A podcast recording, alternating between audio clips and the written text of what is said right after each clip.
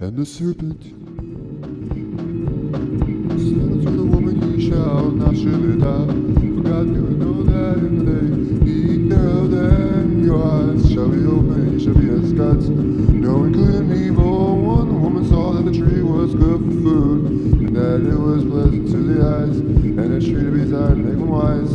She took of the fruit thereof and did eat,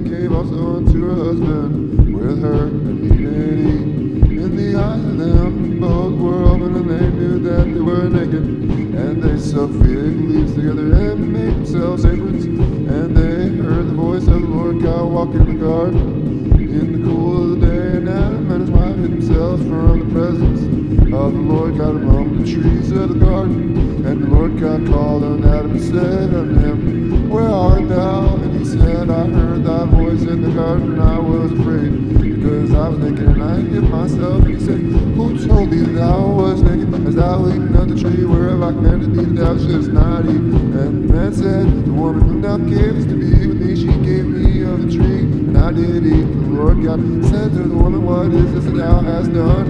And the woman said, Serpent beguiled me, and I did eat. And the Lord God said to the serpent, Because thou hast done this, thou art cursed above all cattle, and above every beast of the field, and on thy belly shalt thou go, and thou shalt not eat all the days of thy life, and I'll put enmity between thee and the woman, between thy seed and her seed, shall bruise bruise his heel. Unto the woman he said, I will greatly multiply thy sorrow thy conception.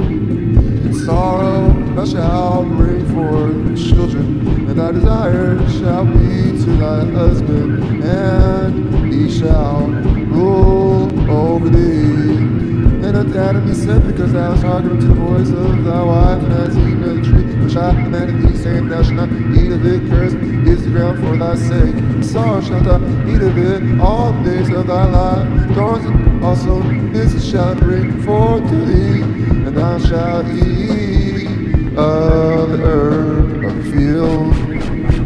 And thou shalt eat of the herb of the field, of herb of the field,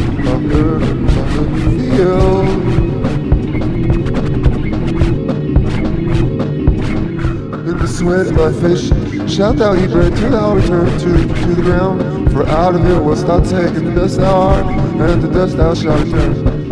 Adam called his wife's name Eve. She was the mother of all